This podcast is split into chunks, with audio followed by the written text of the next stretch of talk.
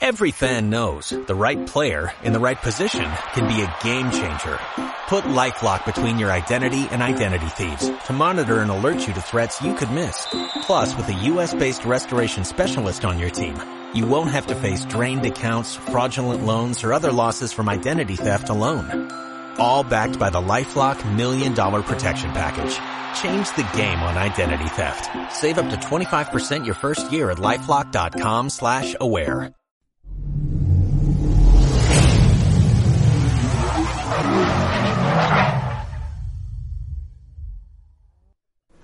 Todos los juegos muy baratos en Instant Gaming. Más info en la descripción.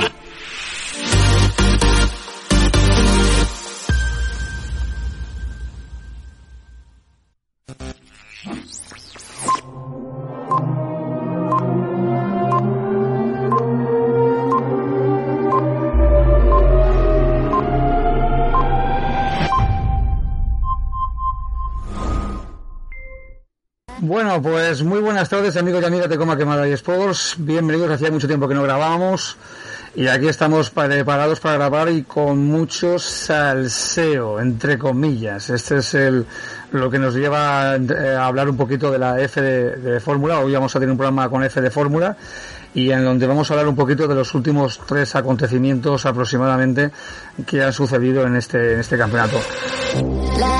Quemando Weather. El motorsport y el sim racing de una manera diferente. Dirige Chema Rodríguez. Con sus colaboradores Alberto González Bunkaiser, David Castañeda y Pius Gasón programa que colabora con Gamers y Huellas Salvadas. Un programa lleno de entrevistas a pilotos donde conoceremos el lado más humano. Campeonatos en el mundo del sim racing.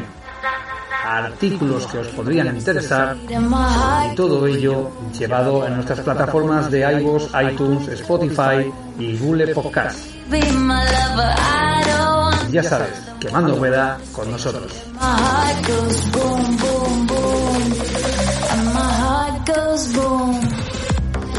Todo ello tengo que decir que bueno, mis más sentido pésame a, este fin de semana tan negro que hemos tenido en el mundo del motorsport. La pérdida del piloto de 15 años tan solo de Dean Maverick, eh, que estaba metido en el campeonato del mundo de Superbikes, y también la otra gran pérdida del piloto y copiloto Jaime Gil y Diego Calvo. Eh, un fin de semana muy negro en el mundo del motorsport y que allá donde estén piloten como Los Ángeles. Bueno, para todo esto, eh, compañeros, ¿cómo estáis? Alberto González Concaiser, muy buenas tardes. Muy buenas tardes. Que estén en el Valhalla de los pilotos esa gente y que, y que piloten al lado del, del dios motor.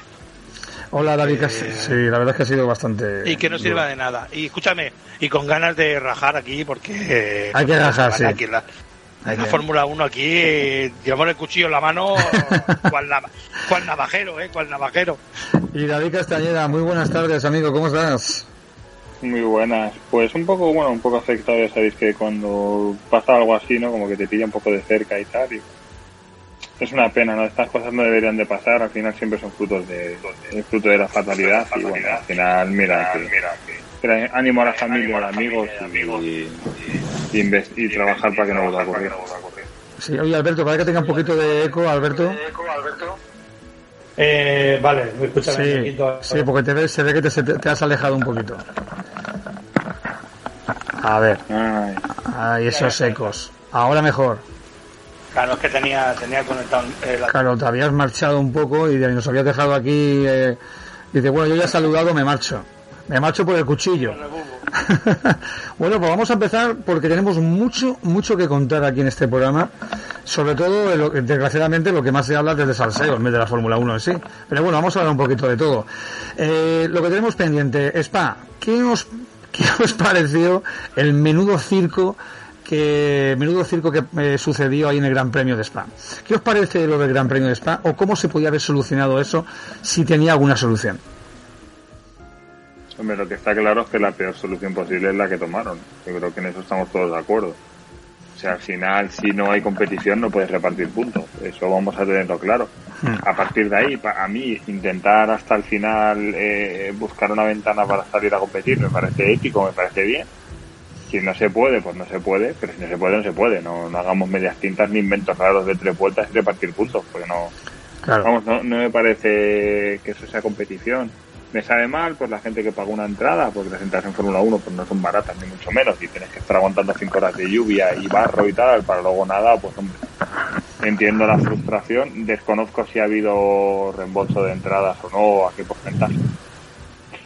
Entiendo que debe de haber algún tipo de interés mayor a lo que, nosotros sabemos, que... no sabemos, algún tipo de contratos o de o de indemnizaciones previstas o algo que, exigían que al menos hicieran esas tres vueltas. Contratos visuales, pero decir tú. Exacto, fue, más una patochada de si no he hecho las tres o cuatro vueltas primero, le voy a tener que devolver el dinero a la gente, hago el paripé, mantengo a la gente aquí una hora, hora y pico dentro del circuito, no se van a ir desco...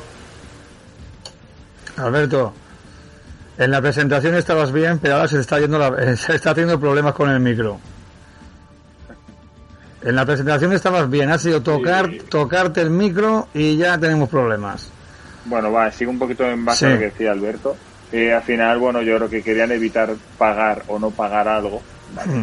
Y es por lo que intentaron. A partir de ahí, para mí repartir puntos me parece bastante lamentable. Sí, no, es muy lamentable. Porque es así de claro. Y bueno, al final yo creo que la Fórmula 1 con el agua no, no viene de ahora. El problema que tenemos es que quizás estos neumáticos Pirelli de agua evacúan demasiado agua Quiero decir, son capaces de levantar mucho agua. Mm. Eso está muy bien al piloto que viene delante, que va primero porque no tiene nada delante, pero los que van detrás y tienen mucho agua en suspensión, pues no ven nada. Y ese es el tema, no es que la Fórmula 1 no tenga huevos a correr con agua, como leí, o cosas así, no, si son pilotos que en agua son muy buenos. El problema es que este neumático no permite que vayan en grupo. No puedes seguir al coche delante a 5 segundos. Mm. Otra cosa es. ¿Crees tú que, se tenía que haber corrido el lunes?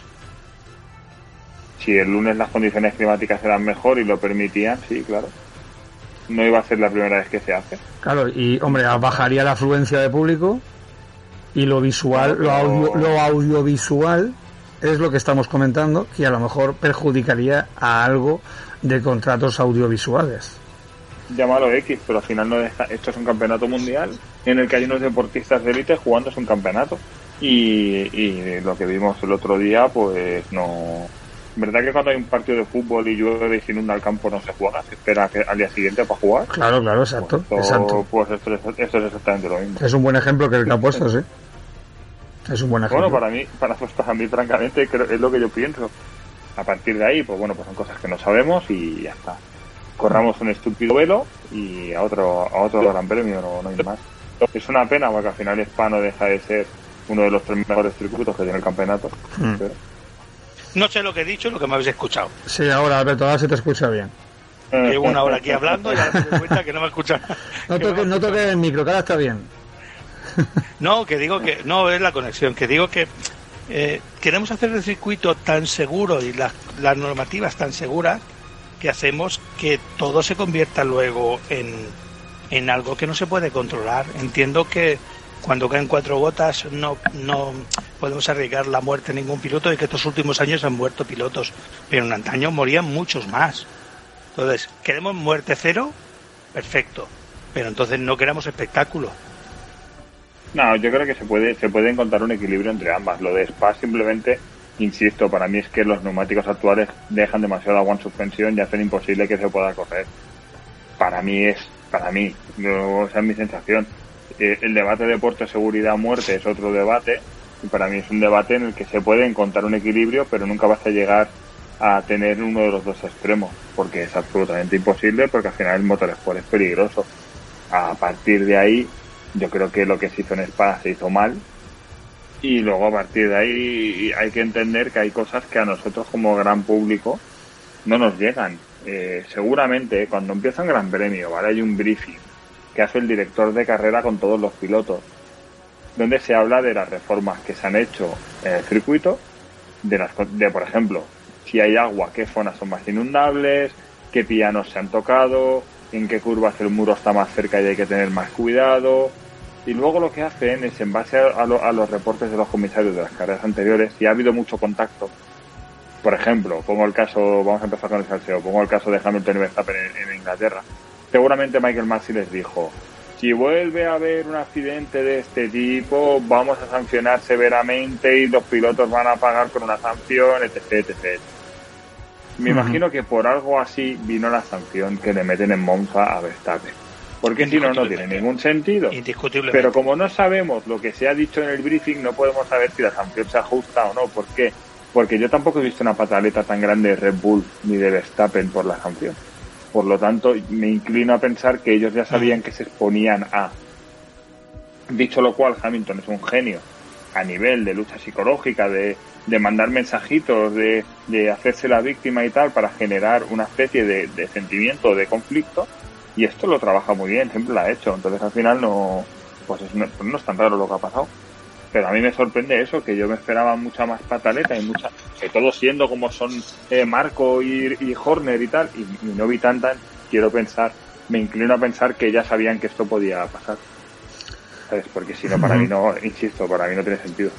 Bueno, como ya has comentado, ya has hablado algo de lo de Monza, pasamos a, ya sabemos que en Spa lo más lógico es que hubieran sido, que se hubiera corrido un lunes, un, el domingo siguiente sí que es más problemático quizás, por, no, cal, por calendario. Por la logística, la logística, la logística y todo lo demás. De hecho, de hecho no se corrió el lunes, ¿vale?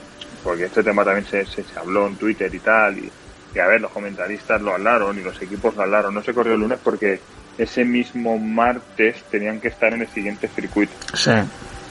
¿Vale? Entonces no había tiempo físico de que hubiera sido el lunes. Sin alterar el calendario. Se hubiera tenido entonces que alterar el evento al que iban, que creo que era Monza.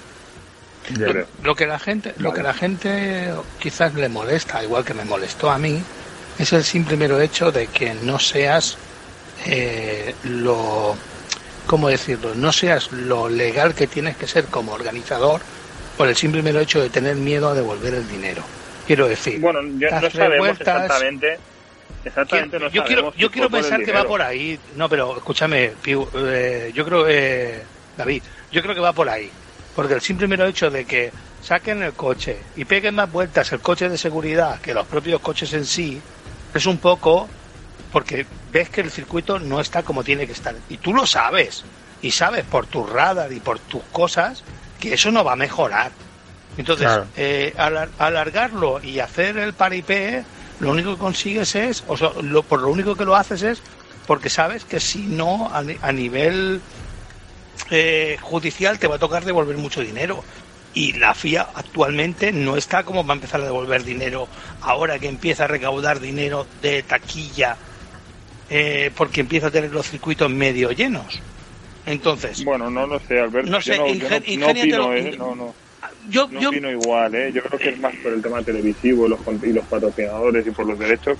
Creo que va más por ese tema que por los. Bueno, pues, creo, ¿eh? escúchame. Porque no vale, pues montatelo de otra manera. No lo hagas tan descarado. Porque todos los comentarios, claro, todos los comentaristas, mal, todos ¿eh? los comentaristas de todas las televisiones, de todos los que tú les vendes los derechos, dijeron lo mismo, patochada. Sí.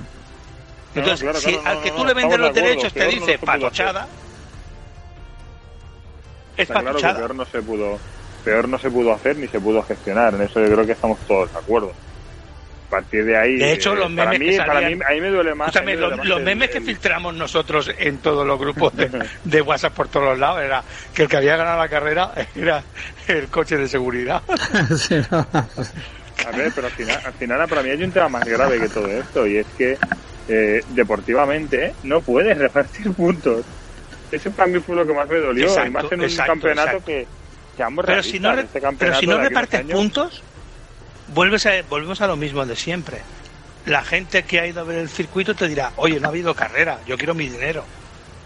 Y seguramente hayan devuelto el dinero, ¿eh? No lo sé, tendría que investigar. Pues O, eh, escucha, creo- aunque no sea si se ha íntegro, escucha, dinero. aunque no sea íntegro, un tanto si se ha por cien, un tanto por cien se debía devolver. Pues escúchame, si Mira, se ha devuelto ejemplo, el dinero y se ha hecho esta patochada, y se ha hecho esta patochada, encima te has pegado un tiro en el pie. Porque si tienes que devolver el sea dinero, lo hago mal, lo hago mal, digo, pues mira señores, se ha suspendido. Y el que reclame le devuelvo el dinero. Pero hacer esta patochada y que luego alguien te reclame y se lo deje devolver, me parece ridículo, en serio. Mira, por ejemplo, en Montmeló nosotros, cuando ¿Os acordáis que no, que la carrera fue sin público y solo pudimos entrar mil socios por sorteo? Cuando salió lo... cuando... Sigues enfadado. No, no, no, no, no, voy a explicar cómo se gestionó, ¿vale? Cuando salió el concurso, muchos socios dijimos, oye, que nos dijiste, ellos nos dijeron que, a, final de temporada harían un porcentaje pues, de cada carrera y que de cada carrera que no se haya podido disputar nos iban a devolver la parte proporcional, ¿vale? Como que, por ejemplo, imaginaros, ¿no? imaginaros que pagamos 400 euros, ¿vale? Que no es el caso, ¿eh? Pero imaginaros que pagamos 400 pues de esos 400, pues por ejemplo, 150 corresponden a Fórmula 1, 100 a MotoGP, 50 a Rallycross, etc. ¿no? Entonces lo que iban a hacer era, vale, pues lo que no se haya corrido, se, se os descuenta del abono de la próxima temporada o se os reembolsa del de esta temporada si no queréis seguir, ¿vale? Y nosotros dijimos, vale, pero si entramos al circuito como uno de los mil agraciados, ese dinero me lo vas a devolver, ¿verdad? O sea, tengo derecho al reembolso, ¿no? Porque no es mi grada, no es, no es un gran premio normal y solo puedo ir un día. Y nos dijeron que sí. O sea que nosotros, cuando llegue ahora a diciembre, eh, se supone que nos tienen que hacer un reembolso. Ya os diré yo la cantidad de reembolso. Hijos de puta. o sea que me imagino que en Spa van a hacer lo mismo. Bueno, pues ya nos contará, ya nos contará cuál es el reembolso, sí, porque es interesante saber lo que pueden llegar a devolver. Pero es lo que te quiero decir, o sea, si tú sabes que te vas a pegar un tiro en el pie, pégatelo bien. No te pegues en un dedo y encima quedes como un como un cobarde que no te has pegado el tiro en el pie. Pues chicho, me, lo pego y digo, señores, esto es lo que hay. Estoy seguro que de 10.000 o 100.000 eh, espectadores que has tenido, el 0,40% es el que te va a reclamar el dinero. los demás no te lo van a reclamar. Bueno, sí, pero, no tienes que hacer las cosas bien hechas, que no cuesta tanto.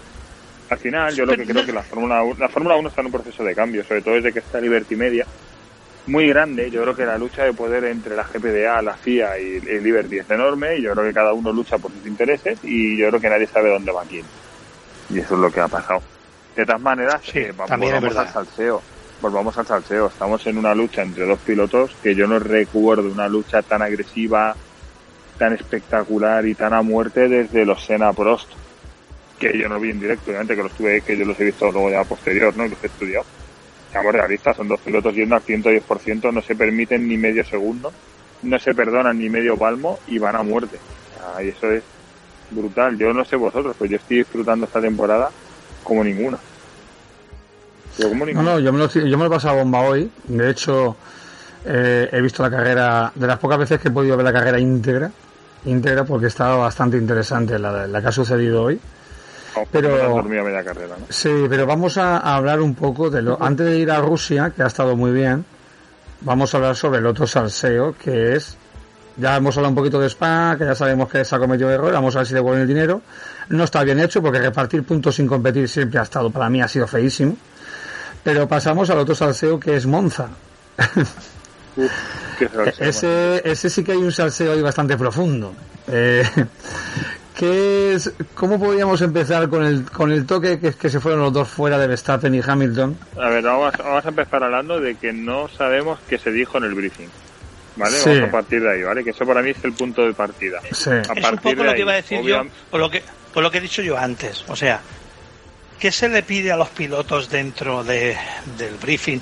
Ya no solo a nivel de FIA, sino a nivel de Liberty Media y a nivel de todos. O sea, si tú me estás pidiendo a mí que yo dé un espectáculo, porque lo que está generando que este año eh, la gente pueda pagar más o menos entradas es porque no hay una supremacía de Mercedes. Y, y, y lo que queremos es lo que va a pasar, hasta qué punto un piloto tiene que levantar o no levantar el pie. Estoy seguro que Verstappen, ni Verstappen ni, ni Hamilton pensaron en ningún momento que la rueda debe pasar por la cabeza de encima de nadie. ¿Vale? Y, y, y, a toro pasado. obviamente, los primeros interesados en no hacer daño son ellos. claro, y, a y, a toro pasado decimos: mmm, bendito algo. Eh, el invento más feo del puto mundo del deporte. Pero ya ha salvado en más de una ocasión, sí. Sí, correcto. pero Alo, y Hans, ¿eh? Los dos, la combinación de sí, los sí, dos, sí. ¿eh? Sí, correcto. Eh, porque de hecho el otro día la Rosa decía que, que cuando les pusieron el Han por primera vez y, y les pusieron aquello, ellos pensaban, esto nos va a ahorcar, en el primer frenazo nos ahorcamos. y hoy por hoy nadie eh, ve una, o sea, nadie se imagina una carrera sin el Hans. Hmm. Pues creo que dentro de unos años nadie está obligado, incluso a nivel a nivel regional, estás obligado a llevar un claro. Eso digo que nadie se imagina. Al final... Yo, pienso que, que ninguno de los dos pensaba que iba a pasar lo que ha pasado, pero también te digo una cosa. ¿Les vamos a quitar el mérito de lo que pasó o que generó lo que generó? Yo estoy seguro que si yo fui a, yo hubiera ido a Monza y pago la entrada de Monza y pasa lo que pasa. Y al final a lo mejor la carrera es lo que termina, pero pasa lo que sucede en el circuito, yo me voy de Monza, pero flipando en colores. Yo estuve en Monza y el año que, que, Verstappen pasó por encima de Hamilton, ¿no?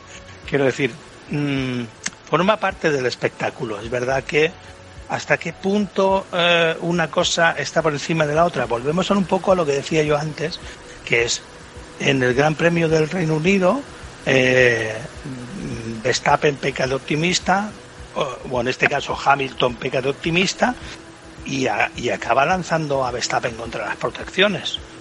Y no bueno, para, Mí el optimismo, para mí el optimismo en ambos casos es de Verstappen. ¿eh? al final, cuando tú haces un adelantamiento por fuera. Eh, ya, pero mira, pero, pero, pero, sí, en, en uno Verstappen está por delante y en otro Verstappen está por detrás. Entonces, si, si marcamos para la hora de penalizar quién está por delante y quién está por detrás, eh, uno es culpa de uno y, otro es culpa del otro. Vale, hagamos el amén ahí, ¿vale? Uno es culpa del uno y otro es culpa del otro. Ahora, vamos a darle, ahora os voy a dejar que vosotros opinéis sobre lo mismo que estoy opinando yo, pero voy a dar el siguiente paso. Y el siguiente paso es eh, la, eh, reacción de cada uno con lo que había pasado. Estamos de acuerdo que Hamilton por radio pregunta qué le ha pasado a Verstappen en esto, pero cuando termina la carrera, eh, Hamilton está con la bandera por todo el puto circuito, porque es su país, me parece perfecto. Pero cuando Hamilton, o sea, cuando Verstappen baja de su coche y tiene su coche encima del coche de Hamilton, mucha gente dice, es que Verstappen no se preocupa. No, no, sí, sí, sí, eso es lo que había pensado yo. Luego hablaremos de eso, ¿vale? Quiero decir que cada ahora vosotros opinéis de lo mismo que estoy opinando yo, de el de esta rivalidad si es sana o no es sana. Luego hablaremos si estaba bien, si no estaba mal, si la actitud de uno o no. ¿Creéis que la esto es sano para el, para el, gran, para el circuito o no? Para, el para, para, la Fórmula 1. Sí, hoy por ejemplo tenemos hemos tenido un gran premio con lluvia y tal y al final nos hemos encontrado con que Hamilton acaba primero, Verstappen acaba segundo y tenemos a, un Carlos tercero. O sea, al final los puntos se han repartido menos a pesar de las estrategias de equipo y tal. Quiero decir que el daño colateral de todo lo que pasó con tres gran, o sea, con tres posiciones de sanción para unos y otros, si el equipo lo gestiona bien, no es tanto. Bueno, al final, fíjate, fijaros que Verstappen, eh, antes de, Spa, creo, sí, creo que antes de Spa, es que Hamilton le recorta casi 70 puntos en el campeonato, ¿eh? en cuatro carreras. Porque acordaos que McLaren, o sea, pero McLaren Red Bull tuvo aquellos problemas de que tuvo dos abandonos seguidos y tal. O sea que tampoco le quitemos méritos a lo que está haciendo Hamilton, porque realmente está fallando poco. En cuanto a los encontronazos en pista, el de Gran Bretaña me parece terrible, me parece terrible porque podríamos haberse hecho muchísimo daño, sobre todo Verstappen creo que Hamilton obviamente le ahoga la trayectoria y lo obliga a ir fuera y Verstappen todos sabemos que es un piloto que nunca levanta. No ha levantado nunca, no va a levantar ahora. Y en, y en Monza es un poco similar. Yo creo que Verstappen es muy optimista tirándose por fuera en la curva Verstappen venía con la rabia de, Sí, sí, sí, claro, pero al final te, tira, te tiras por fuera y Hamilton es perro viejo. Y, le cerró, le cerró, pero ya en, en medio de la chicane ya. Sí, pero yo creo que la FIA le sanciona. Yo le da muchas vueltas a la sanción de en qué se puede basar la FIA para sancionarlo. Ah, bueno, al final Verstappen, antes de impactar con Hamilton, viene de fuera de la pista. Por lo tanto, yo creo que la FIA interpreta que acorta la curva 2 y provoca un impacto con el, con el otro coche. ¿Por hmm. qué? Porque si no, no me entra en la cabeza de otra manera. Otra cosa es un tema que yo ya llevo tiempo discutiendo, es que qué pintan las bananas en los Las bananas, eso, mira, me la has quitado, me la has quitado de la boca no aportan nada bueno. Me la has quitado de la boca. Ya, pero escúchame, pero Alonso, te lo ha dicho. Pero Alonso te lo ha dicho 20 millones de veces. Si no metes bananas, se marcan rectos. Se marcan rectos, claro. Todo el mundo pero no sé si seguís habitualmente la Fórmula 1, la, la Fórmula 2 y la Fórmula 3, pero hoy, por ejemplo, en Rusia, en Fórmula 3, varios pilotos se han visto obligados a pisar bananas y el salto que pegan esos coches, que se levantan dos y tres metros, cuando caes en seco en la espalda, el día que acabe un piloto en silla de ruedas por las bananas, nos vamos a acordar todos. Seguramente se puedan encontrar otras cosas. Pues si quieres escúchame, ser lo tan que, lo guay, que la FIA tiene si que hacer es guay, coño, eliminar bananas y poner sanciones. ¿Verdad que, en- ¿Verdad que en Fanbor no pasaba eso? ¿Por qué no pasaba eso en Fanbor? Porque había grava. Claro. Una escapatoria claro. grava. Se acaba En, la- en las mismas esquinas.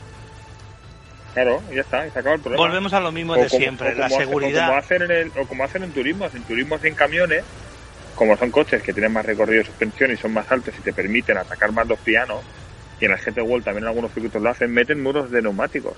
O sea, meten un bloque de cuatro neumáticos con 8 o 9 alturas y se Claro. en medio ese bloque de Ya, pero neumáticos. mira, mira, a, a lo que yo odio, odio, odio, odio, odio y lo odio, y repito, lo reodio, es a que dentro de toda esta seguridad que se le quiere dar a los pilotos se convierte en que todas esas cosas de las que hablamos, donde un, ¿cómo decirlo? Un error te puede sancionar más de lo que tal, la FIA por dar seguridad, que me parece muy bien, que entiendo que lo primero es el piloto, ¿vale? Que entiendo lo que lo primero de lo primero, lo primero es el piloto.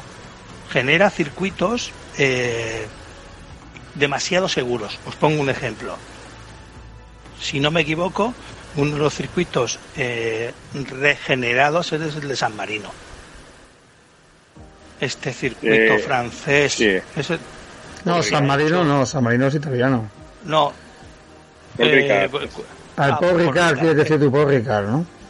No, el, el- o sea, mm, yo es que para los nombres soy malísimo. Otro, otro, Circuito otro que circuito francés. eh, o italiano, no estoy seguro ahora, que se ha hecho que es súper seguro ahora, que tiene súper excavatorias en colores azules y verdes y rojos. Paul Ricard. Ese es Paul Ricard. Será Paul Ricard. Bueno, pues Paul Ricard. Me parece un aeropuerto, parece un aparcamiento de Carrefour. Sí, sí, Co- sí. correcto, correcto. Sí, brutal, O sea, brutal. por hacerlo seguro, lo único que haces es asfalto y lo único que haces es quitarme una separación de tierra por unos colorines. Que sí, no, es que el asfalto en el color rojo es como más abrasivo que el blanco y el azul es... No, déjate de mierdas. Si tú haces, entiendo que una banana no es, no es la solución. Pues pon tierra, pon excavatoria de tierra. Ya, pero es que la excavatoria de tierra no puede frenar un coche en 100 metros. Pues por la valla 200. Sí, fíjate, en Montmeló ese problema lo hubo en la curva 1, cuando hicieron la modificación. Y que esa modificación vino porque, bueno, en varias carreras monomarca, sobre todo pasó en la Fórmula 3, eh, en, el, en, F- en el Open Fórmula 3, eh, hubo un toque y se quedaron fuera nueve coches. Claro, que de, que de 20 coches se te queden nueve fuera en la primera vuelta, pues hizo que luego hubiera una carrera de 11. Entonces empezó a buscar la fórmula en que la primera curva pues no fuera tan crítica y se quedaran tantos coches fuera, ¿no? Fue cuando se asfaltaron los primeros metros. Bien. ¿Qué se dieron cuenta? Que la gente optaba por ir por ahí para evitar toques. ¿Qué hicieron? Metieron, metieron las, las famosas salchichas. En Montmeló no son tan altas, ¿eh? como en otros circuitos, son badenes como los que pueden haber por la calle. No tienen más, ¿vale? Pero bueno, en un fórmula, para un fórmula eso es terrible, ¿no? Y luego a llegaron los de 130, MotoGP. 140 kilómetros cuando tú pides una banana a 20. No, no, está claro. Claro, pero tú imagínate que, que luego además cuando llegaron los pilotos de motos, ya no digo MotoGP, el resto de categorías decían, ostras, es que yo antes llegaba a 300 a esta curva y sabía que si me caía tenía una grava que me iba a frenar, pero es que ahora tengo mucha Claro. menos grava y en asfalto no me frena.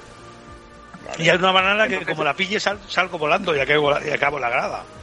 Entonces al final el equilibrio es muy, muy, muy difícil. Mira, volviendo a lo de los briefings, os voy a explicar una historia que así enlazo con algo que espero que nuestros oyentes, Eh, bueno, espera, espera, que te directo corte así sí, muy, los otros no. espera que te corte así muy rápido. Una de las cosas que me gusta de grabar con vosotros es que David es una puta enciclopedia del circuito. No, no, no. Escucha, él tiene, él tiene el circuito al lado de casa. Claro, por eso te digo, o sea, lo sabe. Y, Sale claro. al balcón y sabe lo que ha pasado. Claro, sale, se asoma, Sigue, sigue, se asoma, se asoma. corte, pero apre- aprendo mucho de ti, ¿eh? Claro, claro, no. Aprendemos, aprendemos todos, aprendemos todos de él. Y para mí es todo, yo siempre lo he dicho, tener aquí a David, y sobre todo tú, Alberto, que tú conoces también mucho la Fórmula 1. Tú conoces la Fórmula Por 1 eso, bastante, ¿eh? Pero es que David conoce la Fórmula 1, el Rally, Superbikes, MotoGP, Correcto, lo que le correcto, eches, correcto. lo que le eches. Por, e- por eso lo Y, digo. y por eso tener lo digo. a David Castañeda aquí con nosotros para mí es un máximo orgullo, porque encima, es una enciclopedia, tenemos una enciclopedia aquí con y nosotros. Encima te, y encima te ganan sin Racing. y encima, bueno, bueno, me ganan el Tirrari, en otras cosas a lo mejor bueno, Bueno, bueno, Qué repaso, pregúntale por la Copa por. Madre mía, qué Bueno, sí, pero bueno, me sacas cuatro puntos. Sí, pero lo importante son los segundos.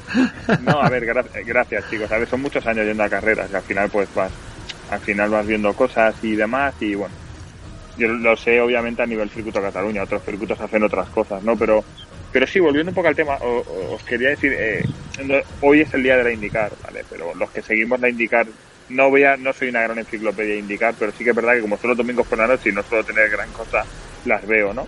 Y hace dos carreras, cuando Alex tuvo la, el primer, entre comillas, match ball para el campeonato que se corría en Portland, en la curva, la curva 1 de Portland era una chicane, entre comillas, parecida a la de Monza, ¿no? Hmm. Y cuando llegan a la curva 1, el compañero de Alex, Scott Dixon, le tocan la frenada, de modo y forma que los dos se saltan la chicane y se reincorporan a pista, ¿vale? Obviamente habían perdido 4 o 5 posiciones cada uno. Y me sorprendió que dirección de carrera les sanciona y les manda a la parte trasera de la, de la clasificación por haber acortado en la curva 1. Me sorprende, puesto que no habían ganado tiempo y ni mucho menos posición, ¿no? Y me sorprendió porque pensé, wow, eh, se ve claro que Alex no quiere saltarse la, la chicane, sino que se ve obligado porque le desestabilizan, ¿no? Pues resulta, cuando acaba la carrera, que Alex explica que en el briefing les dijeron que bajo ninguna circunstancia ningún coche podía cortar la curva 1. Y todos los coches que cortaron la curva 1 fueron sancionados ningún tipo de miramiento. Es una de las cosas que decías antes que no sabemos qué es lo que se dice dentro de los briefings. Claro, entonces como tú no sabes la, sanción, de Verstappen yo no la veo tan descabellada precisamente por lo que tú dices. Si, si después del, del, Reino Unido les dicen, oye, si vuelve a pasar esto entre vosotros dos, va a pasar esto, al primero que peca de optimista como es Verstappen en este Gran Premio y que encima pone en riesgo a su compañero, tres, tres posiciones me parece incluso irrisorio. Claro, el problema es que como generaste... El problema de la FIA es que al final como generas el precedente de, Gran Bretaña, pues ya generas un run run innecesario. O eres muy tajante en todo o no lo eres. Eh, para mí es un lance, para mí, para mí es un lance de carrera. Sí, eso fue un lance. Lo de Monza fue un lance. Ninguno, ¿por qué? Porque yo lo valoro como lance cuando hay un incidente en el que creo que ambas partes pueden evitarlo y ninguna de las dos partes hace nada por evitarlo. ¿Y qué os parecería? Eh, Pero a lo que yo venía, a lo que yo venía cuando hablaba al principio del, programa era precisamente eso. Tú estás generando, eh, eh, tú como como como productor de un programa, lo que quieres que sucedan polémicas, ¿vale? por ejemplo, voy a poner un ejemplo muy ridículo. Eh, Telecinco con el Sálvame. Ya. Telecinco con Sálvame durante mucho tiempo ha hecho un montón de ruido y últimamente eh, cualquier ruido que hace Telecinco eh, genera más polémica que público, porque no sé qué ha pasado en, en, su programa, que de repente ahora cualquier cosa que pasa se convierte en mierda. Es un poco lo que está pasando aquí. Si tú les dices a los pilotos que tienen que generar unas cosas y luego, cuando suceden, los penalizas, eh, sin dar a entender al público que te está viendo qué es lo que está pasando, generas una cierta polémica. Yo entiendo que, que se les reúna y se les diga, oye, si pasa cualquier cosa va a pasar una sanción. Pero lo que hablamos, si tú le metes tres posiciones de mierda, porque al final mira lo que ha pasado. Uno primero y el otro segundo. Las tres posiciones de mierda no han servido de nada. De nada. No, desde luego. Pero al final, al final hay un tema que a mí me, ha sorprendido mucho este fin de semana. Fijaros las malas artes de los equipos ¿vale? Eh, no sé si os habéis fijado que esta mañana, sorprendentemente, Mercedes le ha cambiado el motor a botas. Sí. Con la correspondiente sanción. ¿Os pensáis que ese motor estaba mal? Yo no tengo ninguna duda de que sí, pero estaba mal. escúchame. Yo tengo muy claro que le han cambiado el motor precisamente para que saliera cerca de Verstappen y poder controlar más. No tengo ninguna yo duda. lo he pensado, yo lo he pensado, pero ahora te, ahora te voy a pedir una pregunta. ¿Botas es el mejor tío para proteger a Hamilton? no, se han disparado, no, se han disparado en el pie porque Botas se va, a Botas le quedan cuatro carreras. Claro, claro. Larga, y, él dice, yo voy a defender aquí, ¿el qué voy a defender aquí? Claro. Claro, y se han disparado en el pie, pero que están dispuestos, yo creo que están dispuestos a todo y más. Fijaros lo que os digo, ¿eh? a todo y más con lo que con lo que con lo que supone ¿eh? los riesgos y tal. Nos lo vamos a pasar muy bien de aquí al final. Hoy era un día que yo creo que Verstappen se pudiera casar muy contento con el segundo puesto. Sí. ¿Por qué? Pues porque al final eh, la, la sensación era de que saliendo último en una carrera así te puedes dejar mucho más de lo que te has dejado, por lo tanto. Eh, creo que pueden dar o deberían de dar por bueno el resultado, ¿vale? Y luego a partir de ahí eh, vendrán carreras mejores o peores para ambos pilotos. También para Hamilton, ostras, 100 victorias en Fórmula 1 son muchas victorias. Hay que Fernando Alonso, ahí donde lo vemos, tiene, tiene, tiene 32. ¿eh? ¿Qué, qué pensáis? Eh, lo de Monza, yo muchas veces lo he pensado. Las, la tercera chicane no tanto, pero las dos primeras chicanes, ¿no les faltaría un poquito más de amplitud? Que sean un poquito más, un poco más anchas. Es que un Fórmula 1, dos Fórmula 1 ahí, tal, al día de hoy, a lo mejor hace unos años atrás, a lo mejor no, pero al día de hoy, con un Fórmula 1 que es tan grande, es que no caben, no caben por ahí. No, pero es más, es más que nosotros tema que seguimos la GT World, ¿vale? En la GT World cuando corre en Monza pasa igual, ¿eh? O sea, esos coches no entran dos en paralelo. No, no, que Pero yo creo que todo el mundo en Monza sabe que o adelantas en la apurada de frenada. Correcto. Con tiempo, con tiempo, antes que llegues con tiempo ahí. O después, claro. O estar muerto, no, no, no. Correcto. Eh, no, yo creo que, mira, este, fin- antes se lo contaba a Chema, Alberto, este fin de semana me compré una, hay una revista que me gusta mucho, que es de circuitos, que se llama Todo Racing, ¿vale? Gracias por la, ya me mandarán a casa por la publicidad. Que está muy bien. la Mándanos una revistilla Y- también. Está muy bien, la verdad. Y había un artículo de Julián Piedracita, que es, bueno, fue director del equipo Citroën Rallys España, es ingeniero de competición ya muchos años. Y este hombre eh, desgranaba o analizaba un poquito el cómo, cómo va a ser el reglamento de la próxima temporada de, de la Fórmula 1, ¿vale? Y, leía que la sensación, o lo que parece, es que se va hacia un poquito la IndyCar. Es decir, vamos, eh, la igualdad entre coches va a ser terrible porque hay muchos elementos comunes, aerodinámicamente no puedes, eh, digamos, eh, no puedes, eh, o sea, la Fórmula 1 ahora basa su carga aerodinámica en aletines y, el alerón delantero. Y el año que viene vamos a otra cosa, ¿vale? Que es bastante curioso. Entonces, eh, va a estar guay, va a estar bastante guay. Y me gusta, tío, porque creo que la Fórmula 1 necesita precisamente que los coches se puedan atacar entre ellos, ¿sabes? Entonces, eh, va a estar muy guay. Entonces, eh, insisto, eh, me ha molado mucho porque vamos hacia igualar todos los coches mucho y un apoyo aerodinámico basado en efecto suelo, ¿vale? Que esto también a mí me mola bastante en general. Eh, creo que va a ser un acierto enorme para la Fórmula 1. Y una de las cosas que leía es que buscan que ya no puedas generar turbulencias, por lo tanto puedas acercarte al coche de adelante. Que eso también me, me, me mola un montón, la verdad. Y, Ya, y pero, ojalá, pero volvemos a lo mismo de siempre, 2 y 2, 4, tío. La peña al final acaba rozando, violar, vi- acaba violando el reglamento. Eh, Sí, pero si tú limitas mucho, si tú tienes muchas piezas comunes, das menos pie a Claro, que puedan haber- Alberto. a que No, puedan escúchame, no, no, yo soy, yo soy el primero que quiere eso. Yo soy el primero ¿Os que quiere un coche puro. el- Mm. un coche ¿Os puro como los de antes, donde donde haya donde realmente el 60% de de una vuelta o de una carrera sea el piloto y no el, el 80% el coche y 20 el piloto. Porque ¿Os al final pasa lo, vosotros lo- lo que estamos viendo. ¿Os acordáis que en el 2009, cuando, cuando se cambian los coches, y no sé si recordáis que es el año de Brown GP, que estéticamente los coches pasaron a ser bastante diferentes, que se, incluso se les llamó feos, porque eran cosechadoras, Mm. porque prácticamente eran iguales. Si no se hubiera inventado el doble difusor, francamente, eh, ¿qué hubiéramos tenido? ¿Vale? Lo mismo de siempre. Entonces al final eh, creo que vamos por el buen camino si quieren unificar. Ala, nos vamos a tener que acostumbrar a otras cosas. Eh, ir hacia la indicar es muy bonito, sobre todo porque he leído que van a limitar a los equipos a 169 millones de euros de presupuesto anual y gradualmente se va a ir reduciendo ese, ese, ese techo presupuestario. Y por otro lado, los equipos pequeños, en función de la clasificación, se les va a dar más dinero a los de atrás que a los de adelante, para igualar un poco la Para igualar, Yo- perfecto. yo, mira, eso es muy, eso es muy americano, señor- eso es muy americano. Sí, pero, el señor del claro, es como tiene que ser, es que es como tiene que ser.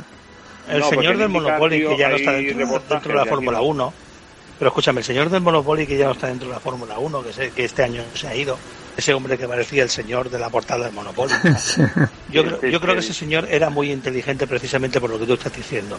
Porque eh, siempre lo hemos dicho en todos los programas que hemos dicho desde que hemos empezado esta, esta aventura del podcast, siempre lo hemos dicho. Y ya no solo desde que hemos inventado esta, esta modalidad, sino desde que antes nos conocíamos a nosotros, siempre decíamos lo mismo. La Fórmula 1 es lo que es. Y tú no puedes decirle a Ferrari que tiene que ser, o sea, que tiene que llevar un motor unificado, o que tiene que llevar una caja de cambio unificada, o que tiene que llevar un chasis unificado. Tú no puedes decirle a la Fórmula 1 cómo tiene que ser.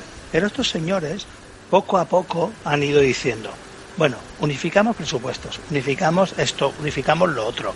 Y pasito a pasito, sí parece que van por el buen camino yo pienso lo mismo que David en el sentido de que creo que lo están haciendo relativamente bien porque cada año están como metiendo una cosita, como que te meto la puntita, te meto la puntita y, poco a poco vamos llevando la Fórmula 1 al espectáculo que todo el mundo quiere ver. Yo no quiero, o sea, como decirlo, yo no quiero que al final la Fórmula 1 sea la indicar, porque para eso tengo la indicar, quiero la Fórmula 1 pero si quiero una Fórmula 1 como la GP3 o como la GP2, quiero una Fórmula 1 como que al final el equipo tiene que invertir un capital, pero el piloto y, todo tiene que ser, forma parte de, esa unificación que tú quieres hacer. Y creo que en ese sentido esta gente de Liberty lo está haciendo relativamente bien.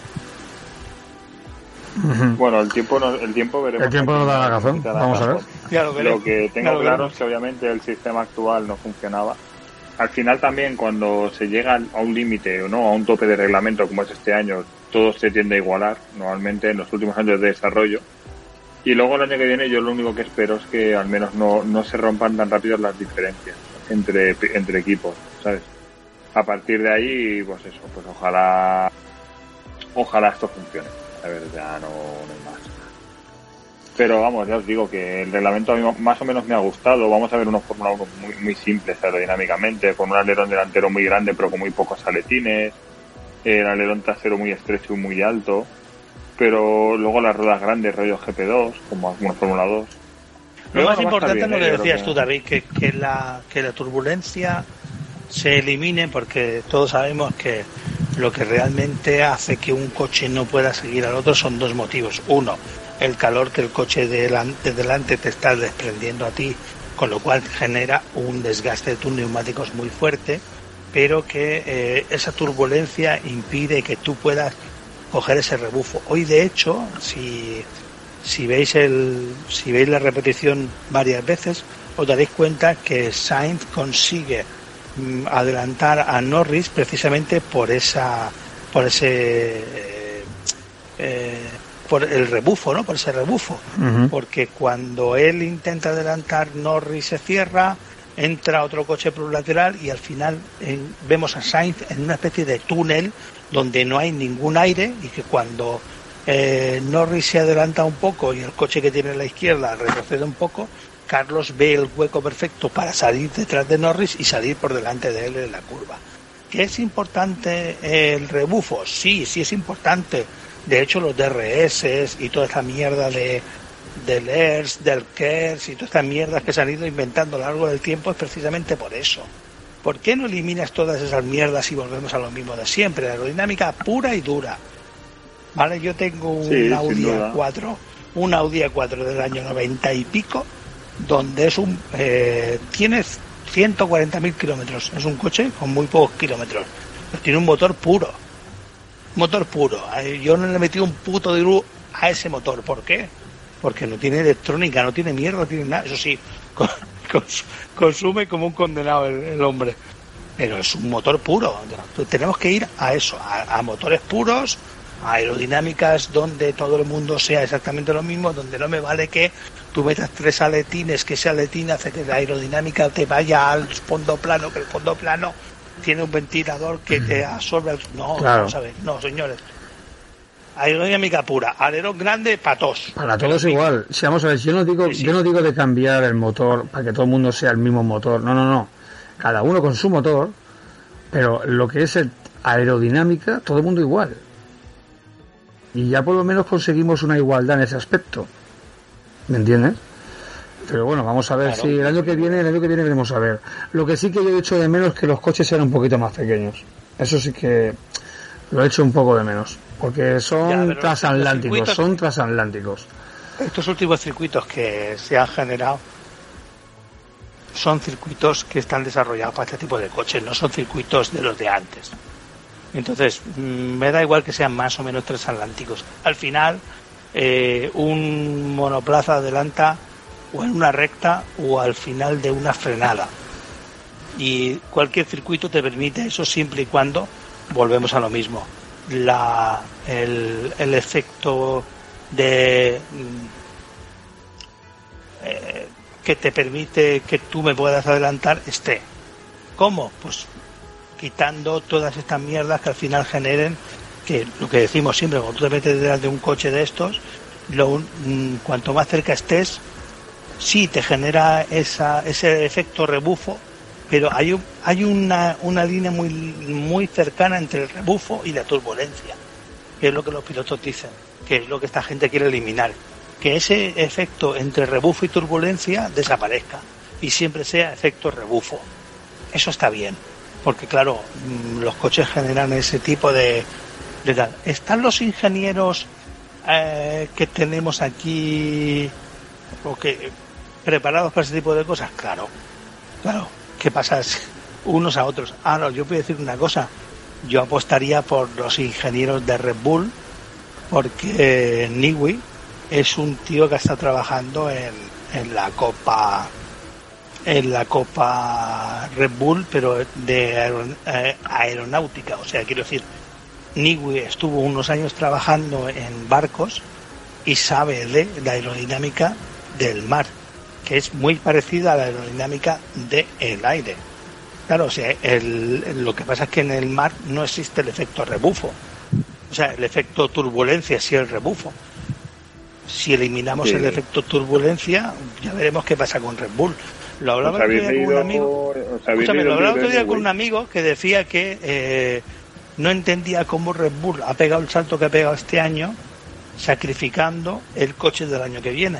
Y yo creo que, que, esta gente tiene tan claro el, el coche del año que viene que no les importa sacrificar el, este año por el coche del año que viene, porque tienen la dinámica del año que viene muy grande. Ahora también hay que reconocer que el año que viene a nivel de cúpula de muchos equipos también va a cambiar. En, en, en Mercedes creo que Wolf eh, ha dicho que este año se pira. Que está cansado, que está cansado y que Wolf se marcha. Es Toto Wolf, eh, volvemos a lo mismo de siempre que os he dicho antes. Yo, yo en Ferrari a Binotto no lo veo, pero ¿quién ha puesto a Binotto en Ferrari? Bueno, pero yo, vamos a ver, yo, en Barcelona le dije, Binotto, vete a tu casa. Binotto es muy malo, tío. Que, en Ferrari no hay no hay un equipo, o sea, hostia, es Ferrari, copón. En Ferrari sí, que no ves tú que, en la cúpula del equipo eh, veas a alguien que sea fuerte o que entienda bastante. Se fue Montesémolo, y mira que Montesémolo me caía como los jetes, pero de Montesémolo para abajo, mierda. Y en los demás equipos, eh, en Renault, Avitebull. Avitebull me parece un tío sin carisma ninguno. En McLaren también me parece un tío sin, sin carisma ninguno. O sea, no sé. Eh, ha cambiado un poco la era, ¿no? Ha cambiado un poco la era de los, de los dirigentes. pero al final los dos únicos... no sabemos qué peso y qué funciones tiene un jefe de equipo en un equipo. Porque, por ejemplo, en McLaren, Fac Brown es la cara visible, pero el que mueve los hilos y ha conseguido que el equipo sea lo que sea, porque ha contratado a los técnicos, ha dividido los departamentos, ha reestructurado todo, ha sido eh, Andrea Seidel. Y, por ejemplo, en Williams han fichado a Josh Capito como jefe de equipo, que era jefe de, este, este hombre era el jefe de equipo de Volkswagen en la World Rally Car. ¿Y dónde está Williams este año? ¿Sabes? Y han quitado sí, pero mira, pero, pero a la familia Williams, vale, te, pongo, te pongo un ejemplo, vale, perfecto, Williams. ¿Dónde estaba Williams con Claire? Por eso te digo que no sabemos realmente quién manda en Ferrari realmente. Francamente, no, no, no, no lo sabemos. Me da igual. Yo solo sé que cuando vi al señor, eh, al, a Marco, no, a, este, al de Red Bull. Helmut Marco no, al, otro. Eh, este, está Horner. Horner. Ah, correcto, a Christian Horner en Barcelona. Yo no me arrodillé delante de Christian Horner porque estaba a 20 metros. si estoy a 15 me arrodillo. A mí, Horner, a mí Horner me parece un, un señor. Y Wolf lo mismo, me, me generan ese respeto que, que, necesita esa dirección del equipo. Yo no sé el mando que tienen, pero generan ese respeto que Binotto no te, no te genera. Binotto con esa capa de redonda y ese pelo, Binotto no te genera ese respeto. O sea, y, estaba, estaba ahora mirando estaba mirando cuántos podios tiene la escudería Ferrari esta temporada porque os acordáis cuando empezamos la temporada que hablábamos de, de que cuidado Carlos, que Leclerc le podía pasar por encima y tal. Que sí, que Carlos pero Leclerc ha pegado un bajonaco, Leclerc ha pegado un bajón sustancial. Yo creo ¿eh? que tiene más podios este año Carlos que Leclerc. Sí, sí, sí, ha pegado un bajón Leclerc. Y eso, que, y eso que Leclerc hoy estrenaba un motor con 100 caballos más, se supone. Pero no está, está muy desaparecido, ¿eh? está muy desaparecido. me hice una apuesta con mi hija de que Carlos le iba a mojar la oreja de Leclerc. ¿Vale? Y de hecho lo está cumpliendo. Y también le dije una apuesta a mi hija en que Carlos se la iba a mojar a, Norris. Y ahí me gana ella. Bueno, Norris está haciendo un temporada brutal. Sí, Hoy tampoco me, ha gustado mucho, no me han gustado mucho los aires de grandeza de gritarle a tu ingeniero y decir que se calle. Sí, sí, eso es muy fuerte.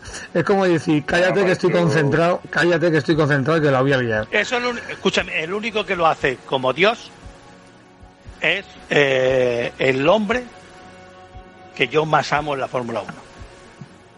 El único, sí, el único hombre que como yo se ha metido en un Fórmula 1 borracho. Porque yo, he pilotado en un cockpit, en una, carrera de Fórmula 1, todo, ciego. A ver. Fíjate, estoy viendo, Ferrari este año lleva cuatro podios y, los cuatro, y de los cuatro podios, tres han sido de Carlos. Sí, sí, sí. digo que, y, que Leclerc, yo lo digo, vengo comprobándolo, el Leclerc ha pegado un bajón muy sustancial. Bueno, ¿eh? no, a ver, también depende, hay muchos factores. Hombre, depende de los factores de la carrera, claro está. Pero no sé. obviamente hoy no le, iba, no le ibas a exigir un podio hoy cuando salía el, último, casi, está, claro. Sí, pero bueno. Pero sí, ya, pero, escúchame, pero bueno, en esa regla de tres, en esa regla de tres tienes a un Verstappen que sale último o penúltimo y acaba segundo y tú acá sales penúltimo y no acabas tercero. Y un poco más y se queda fuera de los puntos Leclerc, ¿no? Correcto, correcto. bueno, sobre todo hoy creo que, creo que el que hoy no eres, ha salido no eres Red Bull, pero ¿dónde está el compañero de Verstappen? Claro. Sí, sí, sí tal cual, dan no dando caña, ¿eh? No sé, hoy eh, también os digo una cosa. Hoy he disfrutado. No, no, no. Yo para decirte... Este fin, este fin, de semana, este fin de semana, donde, donde me fui con la familia a una comida, bueno, una, un copeo familiar y tal. Y cuando volví, ya había empezado ya la Fórmula 1, porque este fin de semana empezaba antes. Y ponemos y estaban terminando la Q3 o la Q1, ¿vale? Y cuando cambio, digo, ¿cómo? ¿Perdón? ¿Qué ha pasado aquí? Y me encuentro con un eh, Norris primero, un Sainz segundo y un, y un Russell tercero, que también otra cosa que tenemos que hablar sí, Russell desaparecido también. ¿eh? No, pero Russell en lluvia ha demostrado que es una puta máquina y que espero que Russell el, año que viene arriba de un Mercedes le ponga, le ponga las cosas muy chungas a Hamilton y que lo que os comentaba un poquito antes. Hamilton está empezando a demostrarme el declive de los grandes. Eh, os pongo un ejemplo. Eh, Michael Schumacher en Santa Devota cuando clava el coche para que Alonso no le quite el tiempo. En, la rasca, en la rascas. Eso, la rascas. En la rascas clava el coche y dice, no, es que se ha parado el coche aquí así milagrosamente. Cuando un piloto empieza a hacer las cosas que... Artimañas, ¿no quieres decir tú? Artimañas. Sí, artimañas para que no me ganen es que ha llegado un poco el declive. Es verdad que yo no digo que el declive de Hamilton haya llegado ya, sino porque lo, lo discuto y lo discutía con un amigo mío que es muy de Hamilton, que este año Mercedes se ha pegado un tiro en el pie no invirtiendo dinero en el coche este año. Han pensado, con el coche, con el coche que tenemos ganamos el, el último el último mundial de calle y Red Bull ha dicho pues invertimos cientos cientos millones de euros más y el año que viene ya veremos yo no sé si el año que viene se va a pegar un tiro en el pie igual que se la ha pegado este año Mercedes y el año que viene Red Bull no tiene coche para competir contra Mercedes no lo sé pero sí que sé que, que mi amigo decía es que no puede ser añapas porque no puede ser que, que Red Bull haya ganado tres segundos o cinco segundos de la nada de este año a este. Hostias, pues ha invertido dinero, cosa que Mercedes no lo ha hecho.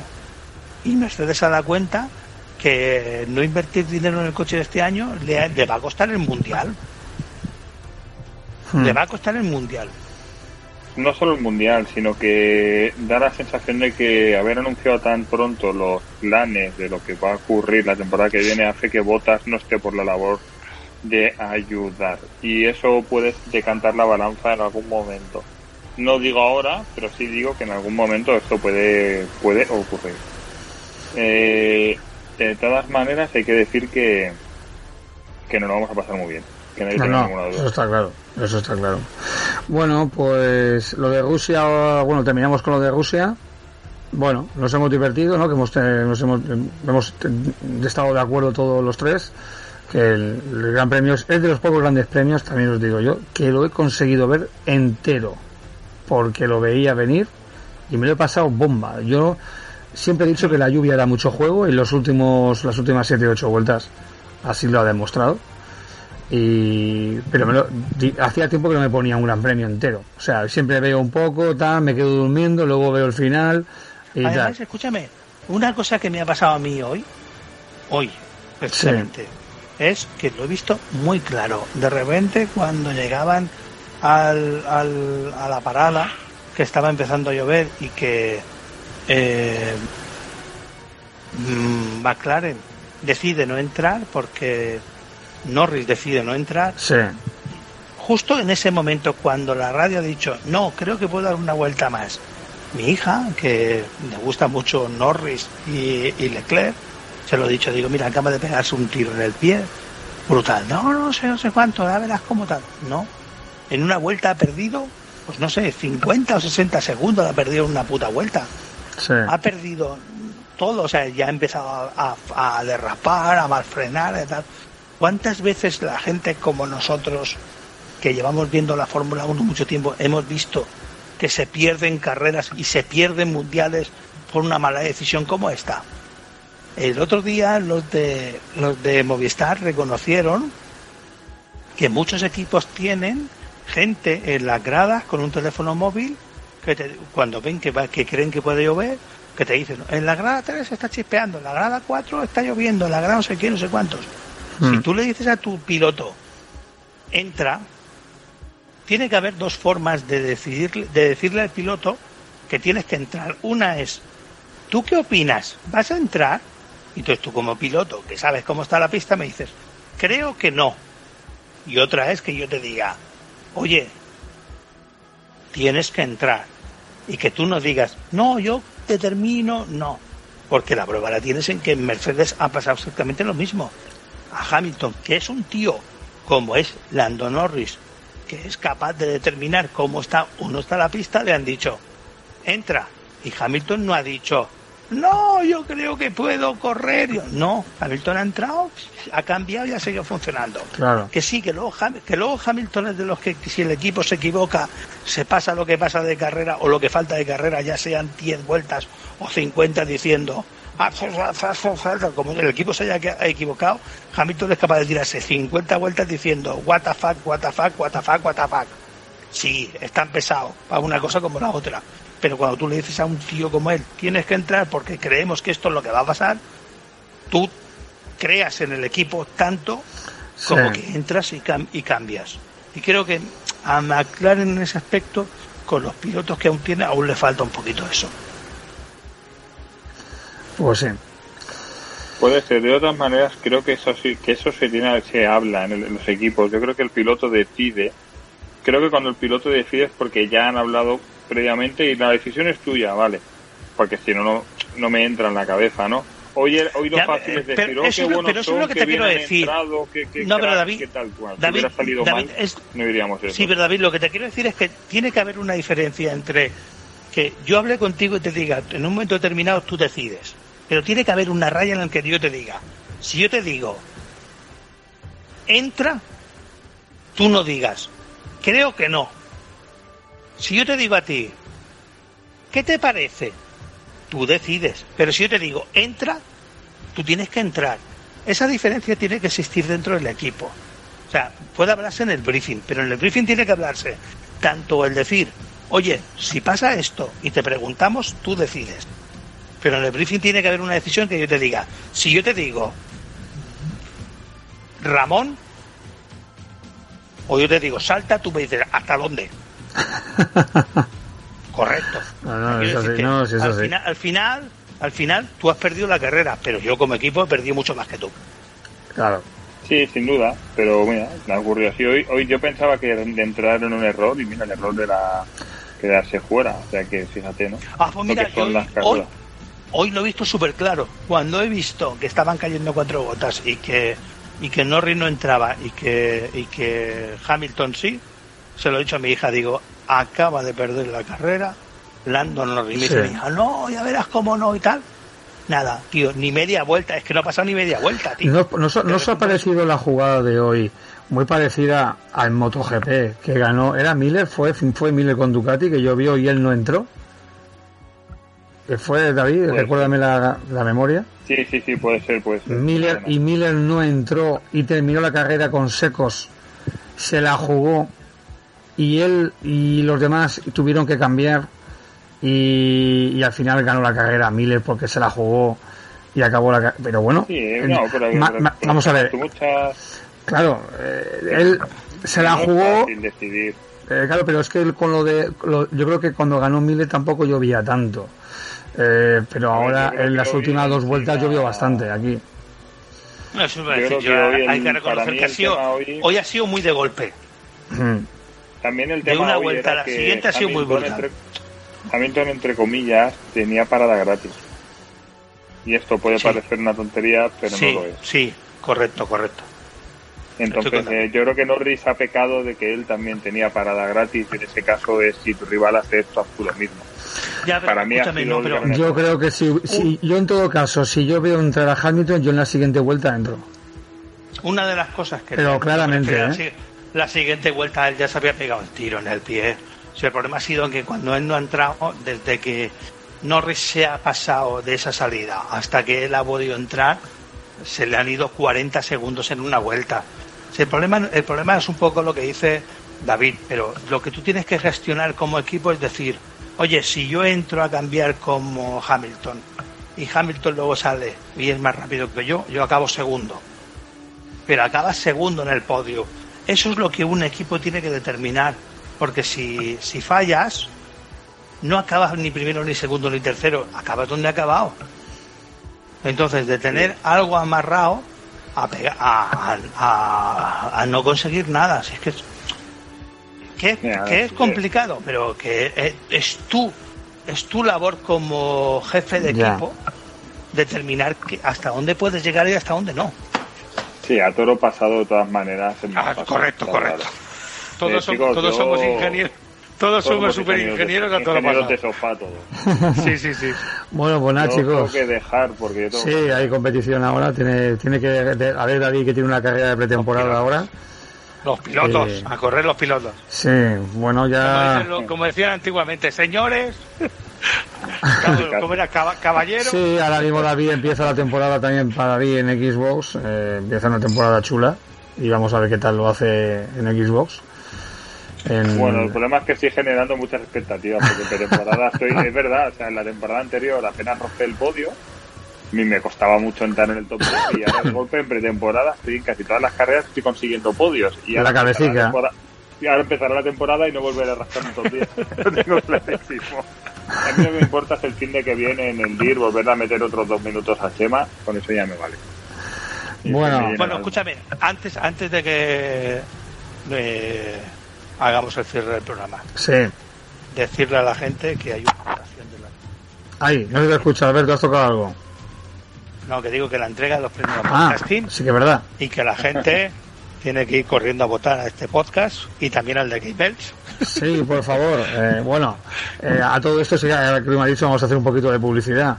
Recordad que hasta el 30 de septiembre eh, están las votaciones de los dos premios, los dos únicos premios que, que elige el público, ¿no? Al mejor programa de podcast y al mejor presentador, ¿no? Eh, en www... Sí, corrígeme, Alberto. www.gamemelch.es, ¿puede ser?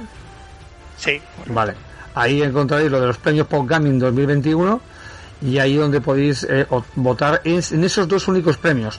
Porque este año hay novedad y hay 11 miembros de un jurado que son los que van a decidir los demás premios que consta este, esos premios anuales de Gaming. Van a ser incluso más prestigiosos, cada, cada año están siendo más prestigiosos porque tienen el respaldo de iVoox y, y de muchas marcas de periféricos y de micros y demás y de, y de cosas para vuestro ordenador. En, en el existen ¿Mm? la gente de, Razer, ¿no, Alberto? de, de Razer, correcto.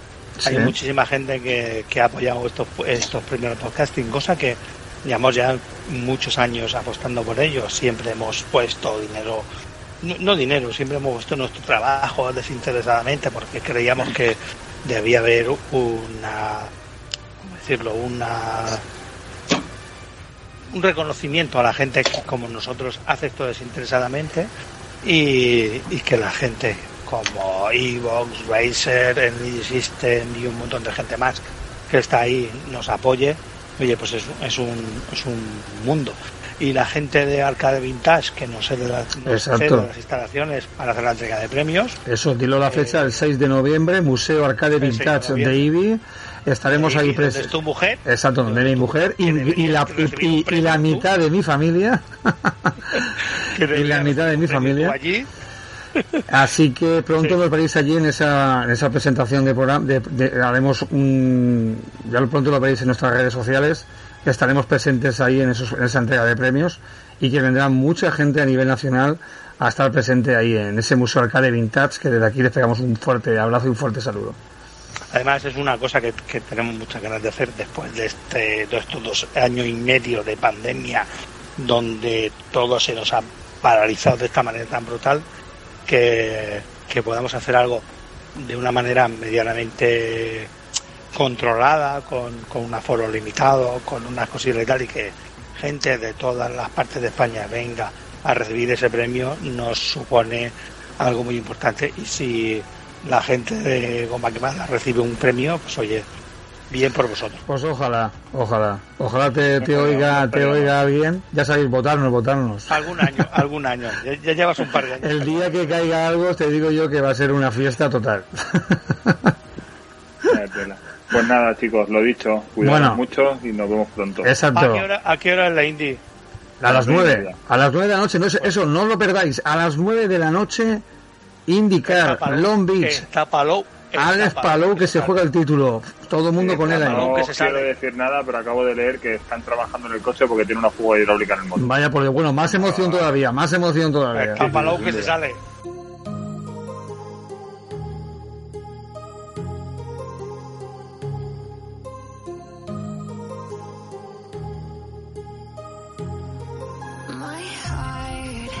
Muy bien, pues nada, chicos. Bueno, pues nada, chicos. Buenas tardes, Alberto. Buenas tardes a David. Buenas tardes a todos y a todas. Que ya sabéis, aquí quemando rueda con nosotros, aquí en Goma Quemada y Sports. Nos vemos en otra próxima aventura, en otro próximo programa. Hasta luego, chicos, y disfrutad de lo que queda el fin de semana. Hasta luego. Chao.